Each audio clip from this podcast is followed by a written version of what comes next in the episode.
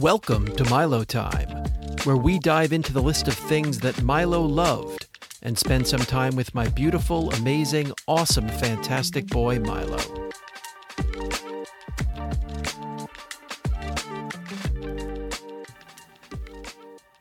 Welcome to another episode of Milo Time. Daryl Kessler, along with Lisa Cohen. Hello. Lisa, it's wonderful again to be on the Upper West Side of Manhattan in Yes. your home studio, that, as our listening audience knows, doubles as Henry's bedroom. Yes, part of World Milo Time headquarters. Yes. One of our one of our global studios. Global Studios, that's right. Well, it's great to be here. I thank you for hosting me. It really is nice to be in the old hood. And um, I appreciate your opening your home and your studio to, Oh, yeah, to me and to. Milo Time. Anytime. You'll be happy to know that uh, since, as listeners know, you once lived here. Um, and one of the major, uh, I don't know how great it is, but there's now, believe it or not, a Panera Bread on 85th No. and Broadway. No. Yes. Panera Bread. I know. It's Oh, so no. crazy. Oh, no. Yeah, look, I have some place to go when I get old, you know. I know. That can be my activity You know, I. Um, when I get old, you know. I don't think, yeah, when you get old, all the way off Mm-hmm. Not in now. the future. Not Definitely now. not no, no, now. no, no, no. Yeah. Um, it's not as far as those places go. Those sort of like fast. I know, it's not bad. It's not terrible, and that alone is a sign of how old we're getting. That we are actually saying it's not that bad. It's not that bad. It really is that bad, but it's not that bad. No, it's not. Um, yeah. But I, I do think, and I do see it in our neighborhood in Brooklyn too, you know, it gets to a point in some of these places, even after the pandemic, where mom and pop shops just can't afford No, the rent. they cannot. So you have to, it, it, these places are available only to banks and Mm-hmm. Massive chains. Mm-hmm. Massive chains. That's the only places that can afford the rent. Yeah.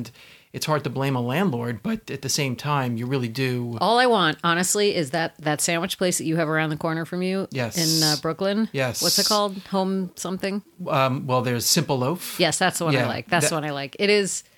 I like I just like pray for that every night. I'm like, can I just have a simple loaf around the? I mean, that would really uh, improve the quality of life, and Panera does not cut it. Yeah, we're not collecting advertising dollars from Simple Loaf, but maybe we should because Alana and I and uh, Max and Milo over the years have given them much, much business, and it's Yeah. also fully woman owned and operated, It's and it's a good. beautiful place and with lovely people, and the baked goods are good, and the sandwiches are good, Yeah, and it yeah. really has become and it's packed. and it's, it's, packed. It's a nice, good business. Yeah. Um, on the on the negative side, it's just the way it's supposed to work. They've kind of run a couple of other bakeries out of business by being so good. Yeah, um, it yeah. wasn't by design. They Right, just right. Kind of took a couple of places out by being better than they were. Those and one- bastards. those bastards. Anyway, yeah, Simple Loaf would be a great addition to the Upper West Side. Much better than than Panera. I'm sorry to say. Well, Alana's parents will be very happy. They'll it. be very happy. They're big, big Panera I know. fans. When they come visit. when they come visit, you now, you now have somewhere to go with Irwin and Terry Fishberg. So, as our listening audience knows on this program, we look at the list of things that Milo loved, and that is a list that Alana and Max and I and a number of Milo's friends are still contributing to and adding to. And we we are building this list constantly. And Lisa takes a look at that list in its most current form and picks out something that's drawing her attention. And I'm wondering whether today here on the beautiful Upper West Side, Lisa, something is drawing your attention. Yes, this is sort of a little fall season. The man in the red sweater. Right. Oh, that's a good one. The man in the red sweater. I think I have a picture of the man in the red sweater. So, An actual picture? an put in the actual picture okay, of good. the man in the red sweater, which folks will have to look at the Instagram page from Milo Time at Milo Time Podcast in order to get a look at the actual man in the red sweater. But I have to back up a little bit and give the backstory. So, in February of 2019, when the pandemic was still unknown and inconceivable to us, Alana, Max, Milo, and I took a trip to Paris. We took a vacation in Paris. It was, again, February of 2019, right before Max graduated from Yeah, col- from high high, school, school. yep. And this was sort of a graduation gift to Max. We intended to do the same thing as a graduation gift for Milo, which of course didn't work out for a number of reasons. Um, but this was Max's choice, and we went to Paris, and we were there for about eight or nine days. We stayed in an Airbnb. It was lovely, and we did so many great, great things. You have the you have the uh, Versailles picture in Yes. the Brooklyn Nets. That's right. That's right. That's All right. timer that picture. Alana took a photo of Max Milo and me in front of the um, in front of Versailles in our Brooklyn Nets gear, and then, as I think we've spoken about on previous episodes, we submitted that photo to the Brooklyn Nets broadcast team on the Yes Network. They do a special at halftime of every Nets game, or they used to at least, called Wear Brooklyn At, W E A R Brooklyn At, and they encourage people to send in photos of themselves, their family. That is at grammatically correct, places. by the way. I truly, if you're talking about what you're wearing, um, and um, they encourage people to send photos of themselves in Nets gear all over the world, and uh, that photo of me, Max, and Milo in front of Versailles was selected, and we did appear on the Nets broadcast, which was uh, much celebrated in our house, with the small exception, and I think I'll put this video up uh, on the Instagram page as well. That when the name of our family was being read, they said Daryl, Max, and Milo. Um, Milo being the European pronunciation of Milo's name, and he was. We were all laughing and everything, and as soon as they got to his name, Milo like turned that smile into a friend. He's like, "Oh, come on, guys, come on!" But anyway, that was very memorable, and the trip was just so terrific. We uh, saw all the touristy stuff, and you know, Max and Milo are just such great travelers. Um, from the very first time we traveled with them, which may come up in a future episode, we went to Melbourne, Australia when they were really, really young. I think Milo was only five. And they were just great travelers. They were great flyers. And like Alana and me, when we go to a city, they just like to walk.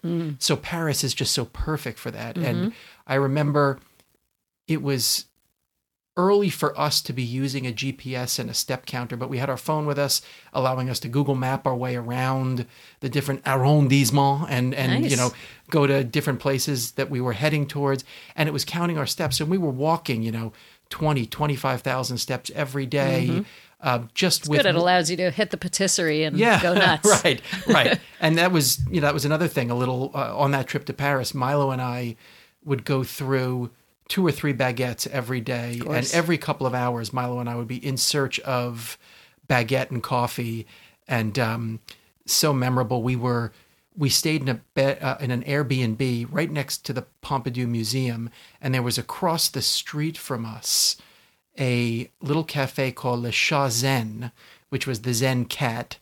And right next to that was a patisserie. I won't remember the name of it, but it turns out in all of our travels, that patisserie turned out to have our favorite baguette. And we would get a baguette when we left in the morning. And we'd at least get a baguette when we got back in the evening from a walk and before we went out to dinner. And oftentimes one or two more baguettes on the walk along the way. So, anyway, we did all of the wonderful touristy things that people do in Paris. We discovered our love for l'entrecôte, which is a type of steak uh, in Paris in a particular uh, restaurant that serves it. Um, we drank tons of coffee. We drank tons of wine. But getting back to the man in the red sweater. So, one thing that we often do when we're on vacation as a family at meals, particularly at a restaurant of the sort that we were at this night in Paris, we were at a restaurant that looked like it was a converted house. It, it looked more like a British pub, but it was a little nicer, but it was very crowded and it was very, um, it was just so, and it was really nice, but not fancy, like kind of a nice British pub. And it was really, really hot inside the inside the restaurant. And when we're sitting at a meal as a family, we often look around the restaurant and we sort of start discussing like what do you think's going on at that table over there? Like, who do you think that guy is? And is that a date? And is that a Right. mother and a, Yeah, yeah. a daughter? Or is that two friends? Is that a couple? Who are those people? Did they just meet? Is that a work event? And we kind of work our way around the room like, what's going on here? What's going on? And at some point during this meal, and it was hot in the restaurant. It was cold outside, but it was a little warmer than it had been some of the other nights, and the restaurant still had the heat turned up, expecting colder weather. And it was hot, and we had stripped down to like t-shirts and and jeans, and there was a guy sitting at a table, probably two tables from us, who was a heavy set man, and he was wearing a collared shirt and like a thick red wool sweater, and he was at the table with a woman and we just assumed, and this is the story we created, that this man was on a date with this woman. And he wore this sweater. He made a decision like, this is the outfit I'm going with. Maybe like Costanza, the shirt underneath it had a big chocolate stain on it, whatever it was, or a big stain of pasta sauce, whatever it was. It was a solid 85 degrees in that restaurant. And this man was working it. This was the man in the red sweater sitting, chatting up hi w the person we said was his date. Mm-hmm. Everyone else in the restaurant was kind of like, God, it's really hot in here. Yeah, yeah. And this guy was just doing the work. Was he? Was he? Um, like, tell me about his the rest of his. You said he's a little heavy set. Yep. Was he? Did he look sweaty? Like, did he? That was the amazing thing. So Yeah. he looked like a guy who might be sweaty. He was heavy, and I'll Yeah. put pictures up. Okay. He looked like he might be You sweaty. Only took pictures of him. we took a picture of him surreptitiously. I, I uh, I'm not I mean, sure if that's you guys a violation make it like of law. you make it like it was like some game we played we traveled. It was like sounds to me a little like you were judging and making fun of. So but okay, I'm not going to say making fun of. This really was an, a joke just among us, and we weren't taking a picture to laugh at him later. Yeah. we were taking a picture to remember the story we Yes, had created yes, about yes. him, and frankly, to show our amazement that this guy stayed with it. He was doing the work. He was on a okay, and he was not dripping. He was not at all. He was Wow, he cool wasn't, like, as mopping his brow. No, no, and we were really, really warm. and this guy again was was was heavy, and he was eating at a French restaurant. Age? Um, he was probably people can judge if I got a good frontal picture of him. I'm gonna say he was around forty, Uh-huh. and it did look like he was on a date. And the narrative that we created again was that this guy had been anticipating this date. This is totally narrative. and he put his outfit together. He looked like he wasn't overly fashionable at all. So the story that we created was You sort of like this was I'm the guy's thinking date outfit. This is his date Right. outfit. You remember Ken Bone? Yes, yes, that is a great. Bone. It was like Ken, like a dark skinned Ken Bone, and in fact, the sweater was red. I think. Uh-huh. Yeah. On that, in that debate, was Ken Bone's sweater red? It was when he asked the red, question? I Like think, and he had like a white, a very w- bright Yes. white collar Yes. sticking out of the top. It is Lisa. It is such a great call.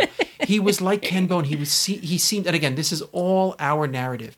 He seemed so earnest, and by the end of the meal, we were rooting so hard for this guy. Got it. Like he was working so Go hard. Ken Bonet. Go go. Allez. allez, Ken Bonet.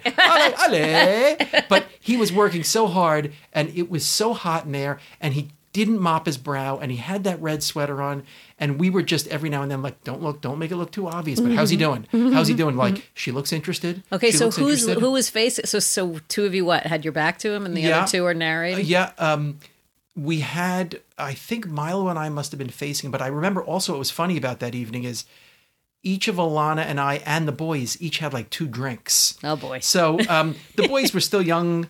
I mean, Milo, this was 2019 in February. So Milo was 15. 15 years old. He had had two beers. I think Max had two beers, which for him at that time probably didn't seem like quite that much. So we were feeling a little bit, uh, you know, loose. And it just became like a narrative that dominated the whole meal. And uh, the man in the red sweater, he did his thing. We applauded him. We generated that narrative.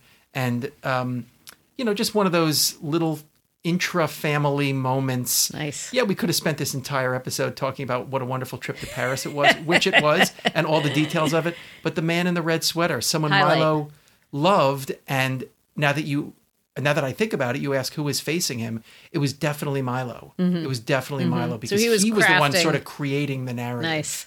And he was facing him, and most vocally rooting for him. Maybe also because he had two beers in him as well.